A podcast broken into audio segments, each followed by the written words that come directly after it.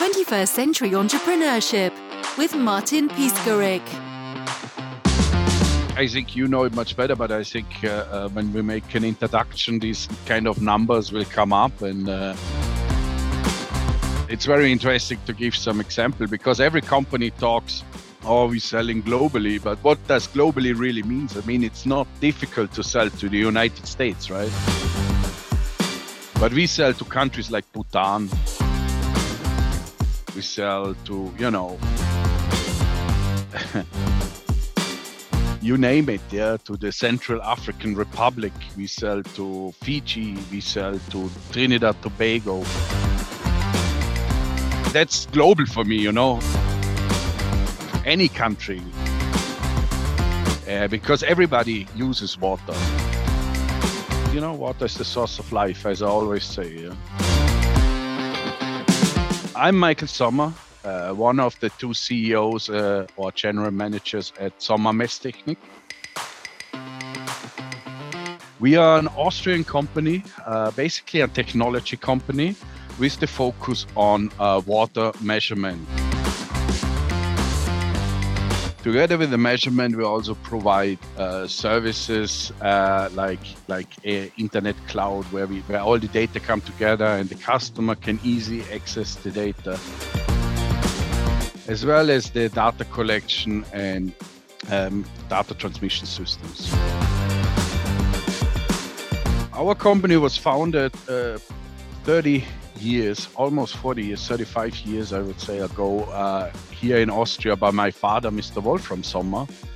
And he just retired uh, when the corona pandemic started. So almost two years ago, he retired. And now me and my brother uh, running the business uh, together.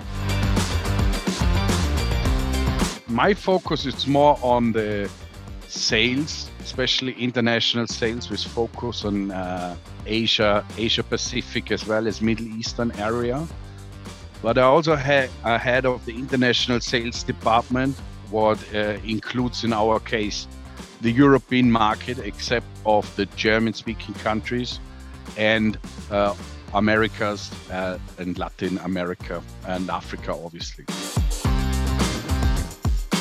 for this, we have a special specialists all around the world. We have an office in Malaysia. We have an office in Italy that also runs Africa and, and Latin America. And we have uh, also office in German to support our second sales branch, the German-speaking area, the DACH area, so to say. I myself started in a different company because I personally uh, find it very useful to have different background, not only working in the family business and working with the, the people that I know already my whole life and know how they, they think and, and do things already from my childhood.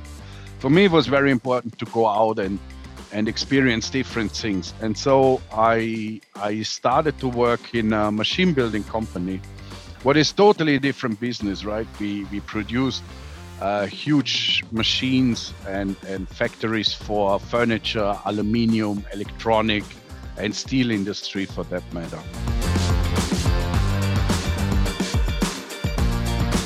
I was doing a lot of automatization. So I wrote software for machines so that the machines is actually doing what the, the operator is input to the machine. So I wrote the control systems and these kind of uh, things. And I traveled the whole world. I, I don't know, I went to 80 countries uh, uh, in that time. I, I spent months and months on one project in a, in a certain country, and then I moved on to the next and, and so on. I did this for about uh, 10 years globally, and then I, I finally uh, thought I, I have to settle down, and I moved to China. So from 2011 I I lived in Shanghai in China, working for the same company, and um, we agreed that I stay there for two years, build up the business over there, build up the the service and support center over there, and then come back and I would leave the, the, the company and change to our family business. So as life went on, it took me five years to cut the, you know, the connection to the uh, to my old job, and I'm still thinking a lot about it because it was a great time. It was a great experience working with uh, machines, different people uh, in different markets all around the world. In 2016, I came back to Austria. I uh, started to work in our family business, and actually, I changed from, you know, from the technology side to the sales side because I, I, I said to myself, I need to learn all the aspects of of the company of our family business. And one of the aspects i i did not understand was actually sales because i was more on the technical side. I understood the production and still do and and i understand r&d and all these kind of things behind the product but i i never understood sales that much. So i went into some mm, classes and i educated myself a little bit and then I worked in the sales department as as one of the sales engineers, and um, I got a lot of guidance and still get a lot of guidance from the much more experienced uh, salespeople. And I I still think they are much better in sales than me, because as a technician you always uh, this actually this is what people say as a technician you are a bad salesman because you're too honest, right? You you're gonna see first of all the technical challenges in every project, and the salesman sees the financial opportunities. So um, it's a, it's a learning curve. I, I really enjoy engaging with the people and, and help them to find the, the right product for their need.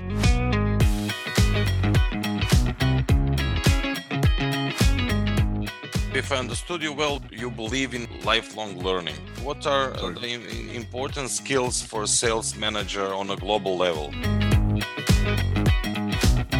For your first statement, definitely. I think everybody who does not believe in a, lo- a lifetime of learning is crazy, I would say. I mean, you experience yourself every day in life that that there are things that you cannot know and you don't know and so um, this is a, a, static learning process all life as well as business yeah? you will never stop learning um, and it, life would be very boring. If there would be nothing new can you imagine? The whole life ahead there would be nothing new to learn. There would be nothing new to experience for that matter as well. So yes it's it's a continuous learning and you need to be open yeah? You need to be open for for new things as well. The most important um, attribute or what you want to call it skill for an international salesman i think it's very difficult because i'm not i don't see myself as a salesman i try to recommend our customer the best solution for them and um, try to be very honest uh, with them especially around the technology and um, uh, about us you know so for me if because i also you know buy products from other companies to integrate into our systems. So if I see an, an international sales, I think it's um, yeah, it's difficult. It's you need to be open. You need to to react on the people. You need to read people somehow. What is very difficult in an email, right? So I like the human interaction. I like to see the faces when you do a presentation um, and and you see everybody is just watching their phones, you probably have to switch topics or you have to, you know, uh, uh go off your standard uh, 15 minute PowerPoint. You have to, I don't know, engage them in a conversation and stuff. So I think you need to be flexible. You need to be very open, and um, yeah, I think if you if you if you basically if, if these are your core attributes, you will um, you can encounter any challenge, and that's that's important for not only sales. I think for every job, right? So, beside uh, consultative sales approach, what kind of uh, personality traits do you think a person need for that kind of uh, interaction, for that kind of job? I think what makes um, global sales very much different than regional sales is that you need to respect the people that you work with a lot more. I mean, not respect in being polite to them, but respect that certain parts of the world have a different ideology and different uh, point of viewing. Yeah, uh, uh, somebody who grew up all his life in in Vietnam will look at things very different than a guy who grew up in in Brazil, for example. Just just two examples doesn't matter, right? And and so that also means that he will approach problems and and projects in a very different way. And we can now be angry with our distributors customers if something is not as well organized as it would be in germany or we can accept the fact and help them to overcome these challenges already in advance or during the, the project phase. Um, so I think that's that's a big difference between international and regional sales because if you only work in in one country, for example, me before I was working mostly in China, I was working Asia Pacific, but 90% in China. Even though they're very different as we in Central Europe, you can adapt to that mentality or to that regional mentality of the country. Uh, and that's much easier than doing it on you know on the global scale. Can you even uh, synchronize with all those different cultures? Well, it's difficult. I mean, uh, as I said, there are also there's not only cultures and and uh, behaviors; it's also ideologies. Um, for me, hmm. this was never a problem because I'm generally interested in people. So for me, there is nothing more fascinating than somebody who can tell me a story. And and actually, not only a story because everybody can tell a story I am fascinated by people who are fascinated in something. So if I hear somebody talking about, you know, his hobbies and he's really into it and he's really fascinated about, he can give you so much more insight about it. And I think that's really that's really nice and uh, I love to listen to it. And so for me it's it's very interesting going into countries that would be or that are very different to where I come from so I really enjoy that. I actually, um, I, I really love to do that. So the the travel part of the job is for me is just a bonus on top of of uh, having, um, you know, this opportunity to work in our family business. And I what I can say for me most important is you cannot go to a country or you should not go you can you can do whatever you like but you should not go to a country and tell the people how what or what they do wrong in their country and in their culture. You know, that's never a good idea, right? I mean, everybody understands uh, when I come to your place and tell you what to do and what not to do, nobody will be happy. So I think the most important thing is when you arrive in a country is is obviously to be polite, but but also to ask questions about a topic. So if you don't know, can you talk about a topic? Just ask them politely and and try to scratch the surface because mm-hmm. most topics we know we know from the internet and we know from television mm-hmm. and so we not have the all the background information that probably the locals have also in many cases the locals have a different view on things that that we have from from the west or the other people have from the east and so on and so on so i think I, I never experienced anybody getting angry if you ask them a question about any topic for that matter, as long as you let them state their view and you're not really, you know, tell them this is wrong. You can state your opinion to things, but you should not start a, a, a basic discussion with somebody who grew up yeah. in in that uh, or an argument in in in that part of the world or in that part of this uh, story for that matter.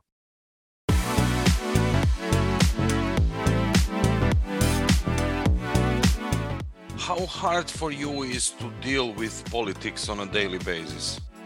Um, it's actually really funny for us uh, because we would do 95% or maybe 90 90% of our business with governments, whereby we normally internationally work with uh, resellers, distributors, or partner companies. They take the communication with the government, they make the cultural translation. So the companies we work and, and you should work with, they also do, they not only translate your words, right? Because if you if you go to a meeting in Japan and you tell them, uh, no, we not want to do that, we want it in another way, you already lost. So saying no in Japan is is a no-go. Well, this is what your local partner is for. The local partner will not tell them no.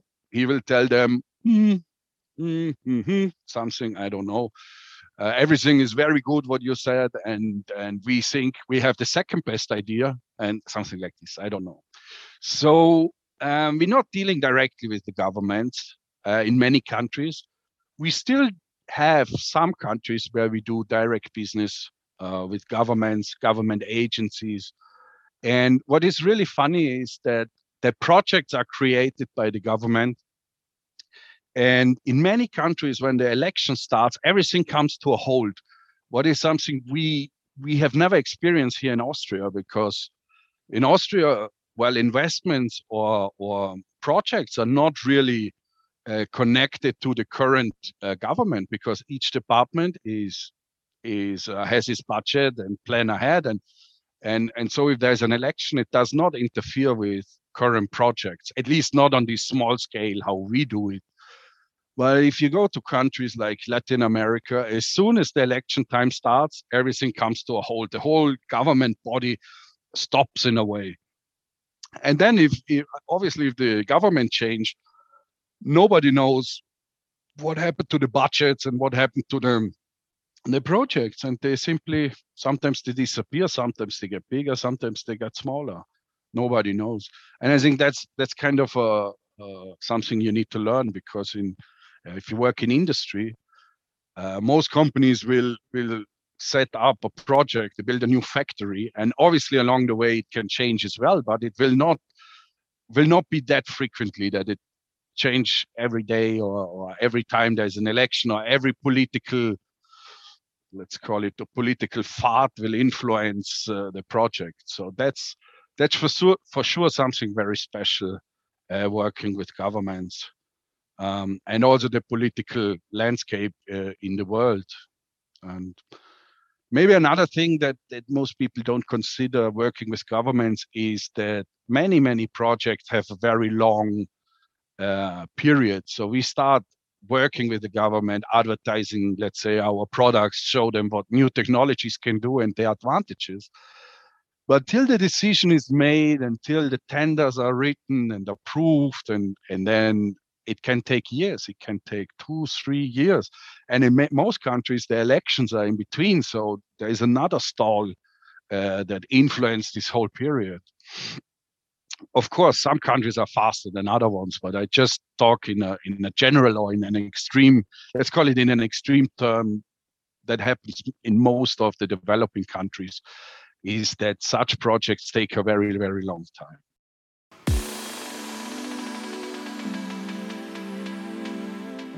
Is there any business language that is transnational? I would say, you know, Europe is quite a good model for international cooperation. Um, I mean, I don't know how people from the outside look at Europe. They, most of them, uh, or many of the industrial countries are very big, like United States, Australia, China. These, these are huge countries, uh, like area-wise, and and also mm, except of the United States and Australia, cultural-wise, they're also a little bit different, but Europe is is a melting pot out of different languages, cultures, history, um, but all out of this history and and you know sometimes terrible history with the wars and, and conflicts we had over the last 2000 years um, we have managed to build a community that that works very closely together so um, i think there is in the academic level there is a very good exchange uh, in European countries, and and that also actually uh, expands very well into the United States and to Australia and any other uh, first world country. And the developing countries, they kind of uh, trying to find or they they try to gain knowledge from first world countries because they invest uh, obviously a lot of money into research and stuff. And and so there is an exchange um, in the in the academic world definitely. So there are countries that work together very closely on a government level. Actually a good example is canada and the united states um, so a lot of uh, things the united states approve uh, will be approved in in Canada as well when it comes to environmental monitoring. And I think that's great. You know why Canada should you know invest the same amount of energy and money if the United States that have the same climate zones or similar climate zones uh, and and applications as Canada, why they should do the whole thing again? Yeah. So if they can cooperate, and sometimes Canada take the leads, and sometimes America take it, uh, I think that's great. And and that's that's how it should be. Many countries look at america and say okay if they use it in america it must be good because they invest the time and money to set certain standards. And and there are the development funds and development projects where certain countries send experts to countries to developing countries to help them to establish um, their system especially when it comes to water and, and weather management and I think that's also very useful. In many ways, it's uh, maybe an overkill for for very developing countries, you know, who are kind of you know at the first stage of automatic monitoring, because the technologies that that are out there are are actually so high that it can be a real challenge to understand all the different things and to get it together and have the people who can maintain it and uh, and service it in the in the long run. But in general, it's it's quite good work that is done from um, you know UNPD, what is United Nations, or the the different country funds like the German uh, GIZ, Gemeinschaft für internationale Zusammenarbeit, what is an industrial development fund, or the Asia Development Bank. Uh, they're doing quite a good work around the, the world and help countries to build up their infrastructure and resilience against natural disasters and natural influences.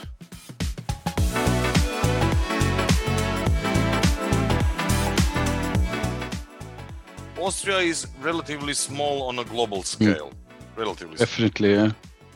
So, what kind of challenges are are you dealing with regarding uh, coping with uh, bigger countries such as states or India or China or whoever? Mm. Being in Austria, I would say is a clear advantage for our company. I mean, we we are a very small nation. Uh, we have 8 million inhabitants and we have i don't know the exact size of austria like the, the area size but it's it's small. It, it used to be a huge empire in europe um, uh, more than 100 years now ago. But um, coming back to to being an advantage, so I think what what is fantastic in Austria is, um, I mean, for for us as a company is the pool of talents that we can, you know, choose the people from.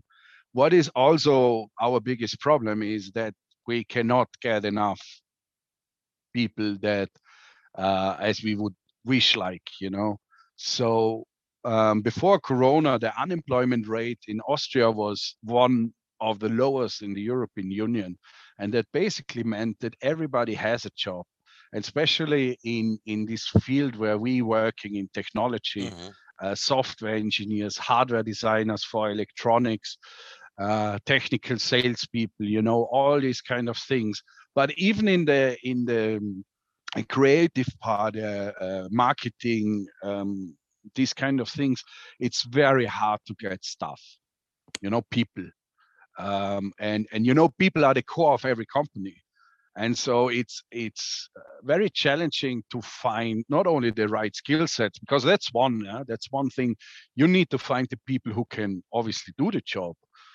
Um, but I think it's also very important that you find people who who share the mentality of your team yeah it does not make sense if if um, if somebody comes to the uh, you know to the introductory uh, what do you call this you know when they come and and and you talk to them and they say well my highest priority is salary well i mean that's okay everybody needs to to live and everybody needs to earn money. That's fine.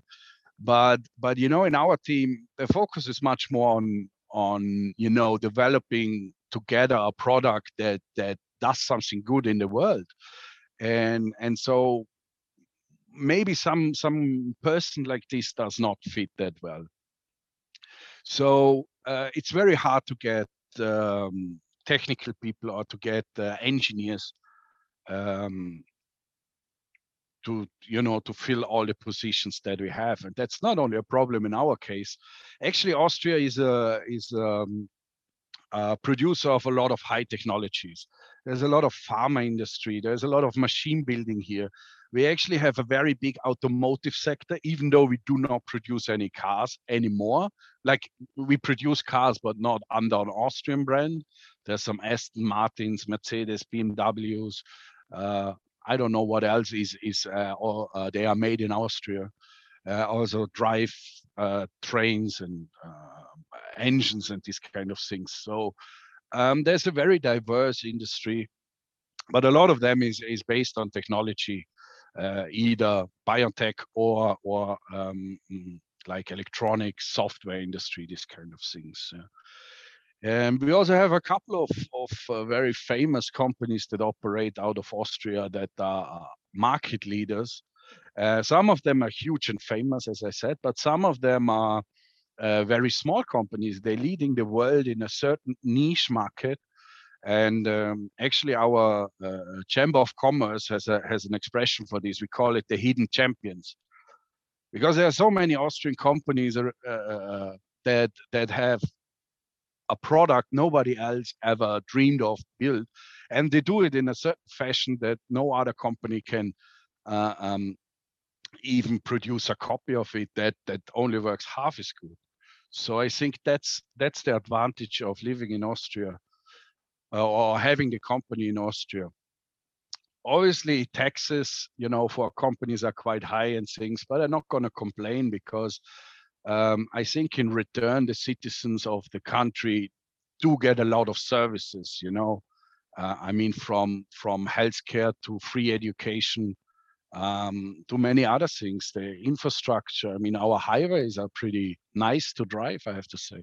You know, all these kind of small things that that everybody think is normal, but you only see if you leave your your country and see how other places do things. Um, you really appreciate uh, what you have at home and why you pay maybe higher tax as in other countries. So I'm I'm not um I'm not against paying tax. I think if the tax are used right, then it's it's fine.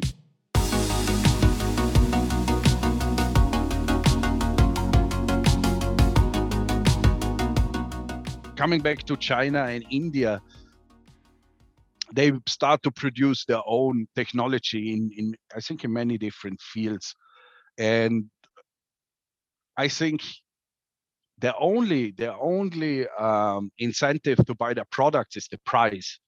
And of course, price is important because it's the first thing most people look at, and especially when it comes to government tenders, that the decision is made about the price and not about, uh, you know, the quality and the extras.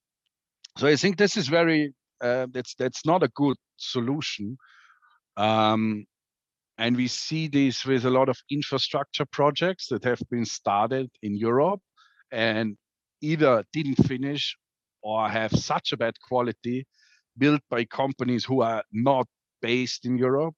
I don't want to call any names, but so I think that's not really the way to go. On the in in our industry, actually China is one of our key markets because the Chinese government and with the developing of the middle class in China uh, has rethinked a lot of their environmental policies.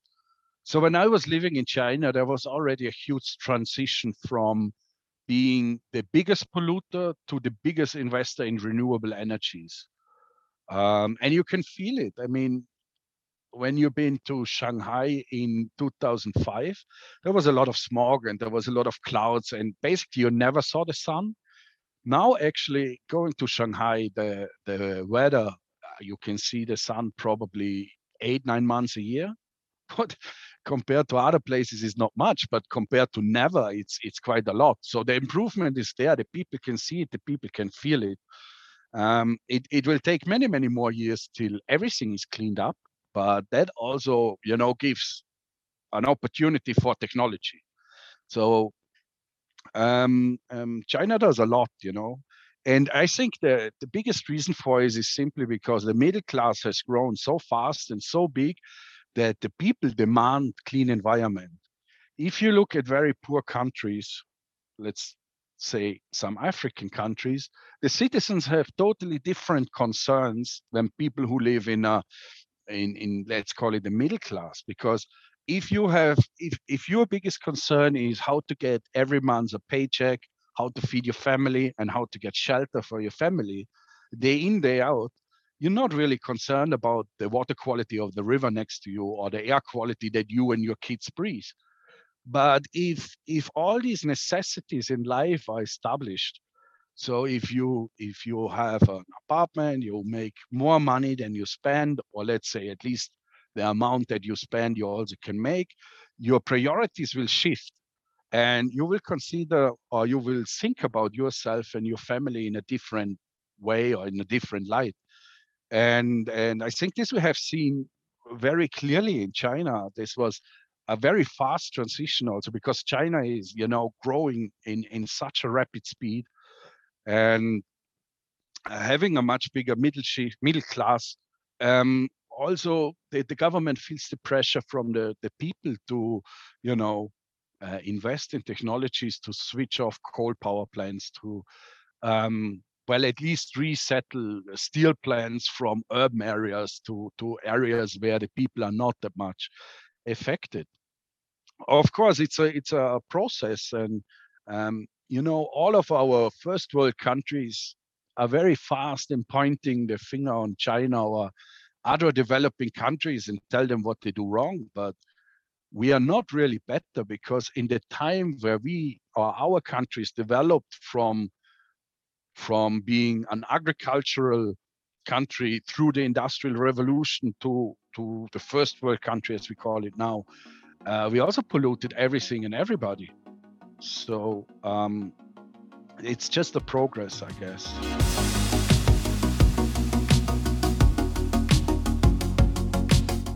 The main focus of the Sommer company is to develop sensors and systems to measure water. Water is our most precious resource, and, and you know, there is no life without water. And we have uh, made it our, our target of the company to measure water in different states. So we develop sensors and systems to measure water inside the snow so our sensors can uh, measure how much water sits in the snowpack and uh, when does the snowpack start to melt. And then we make sensors that measure the water coming down the mountain uh, in the rivers and the amount of water in the rivers. So uh, saying that, it is very, very important to understand that a lot of our rivers worldwide uh, are sourcing in snowmelt in general, most of the snow cover is on the northern side of the planet. The southern side of the planet has actually also uh, quite a lot of snow, but it's more concentrated, like in Patagonia and and uh, like that.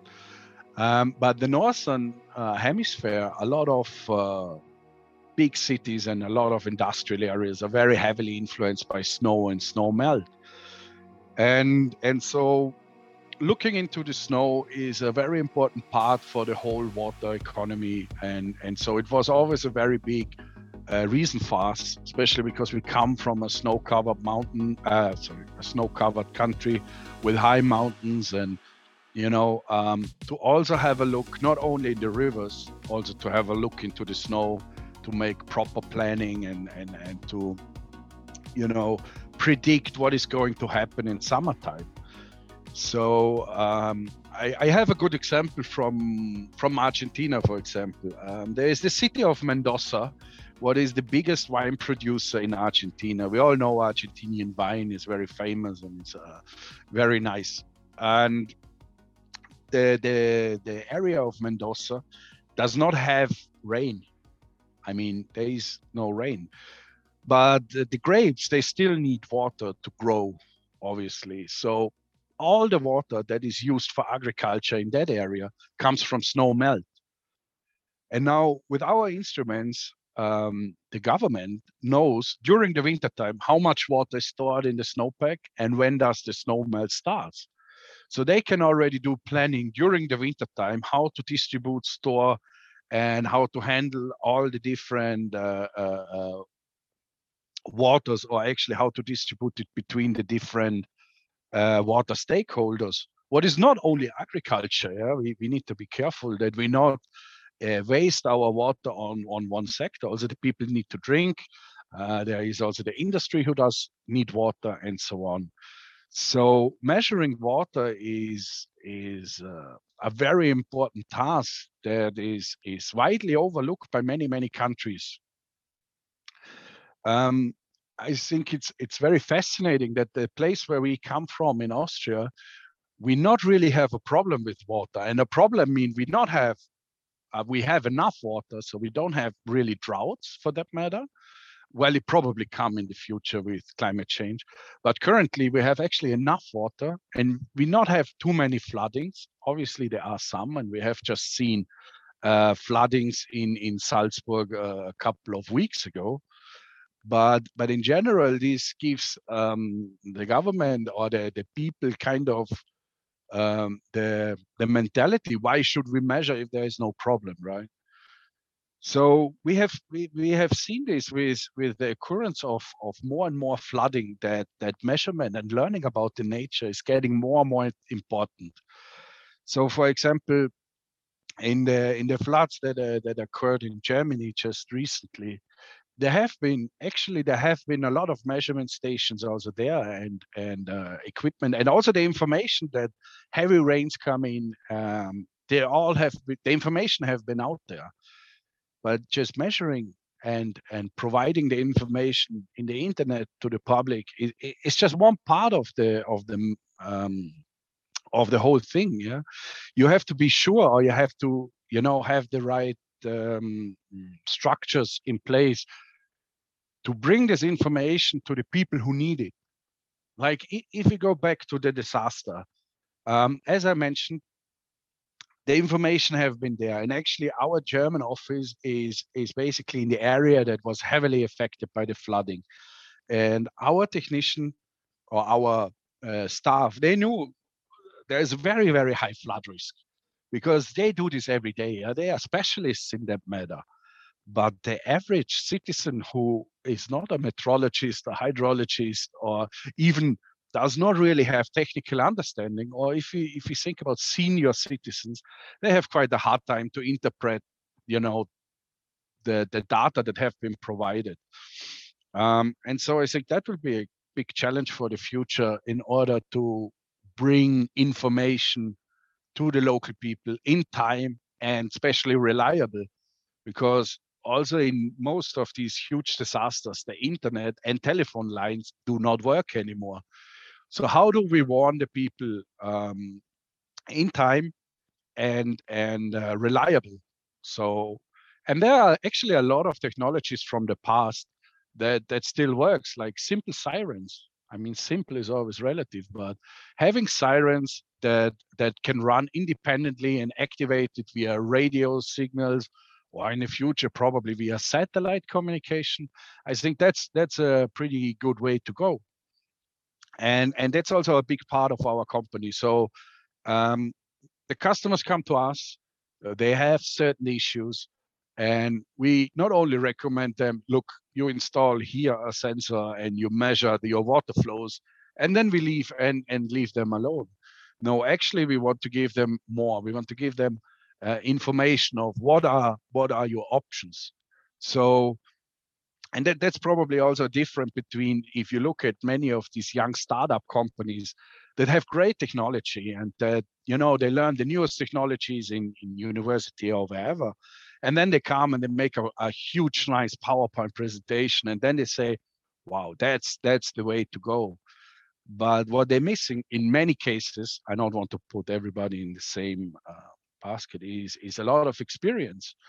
And as i mentioned before sometimes older technologies can be the solution to problems that we actually have since thousands of years. I mean, flooding is nothing new. Probably the frequency and the severity of the floods are new, at least for our generation, because we didn't experience it before. And so, um, having a partner uh, like us um, to overcome these challenges, I think is very, very important. And um, we also work together with different, you know, engineering companies, with different geologists, hydrologists, in order to provide the best services. So if we cannot, um, you know, recommend you the right solution, then we for sure have somebody in our company network that that can give you the right uh, answers to your questions. And and this is what we try. Yeah? Um, we really try to to help the people with our technology and our knowledge that we have gained over the last 30 years of doing uh, warning systems and and measurement equipment all around the world.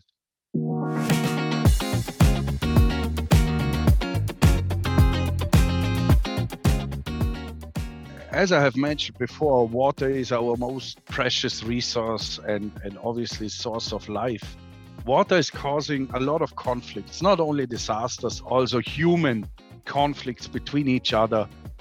Some countries control the water resources of other countries and use that as pressure on that country, on their neighbors, to gain certain targets that they have set themselves. What is not a very good uh, situation, obviously. Um, and and also here, you know, measurement and and accurate and high quality data uh, will be essential to make the right decisions in the right time not only for disaster management. Obviously there's it's a very pressing matter but also you know knowing more about your most important resource.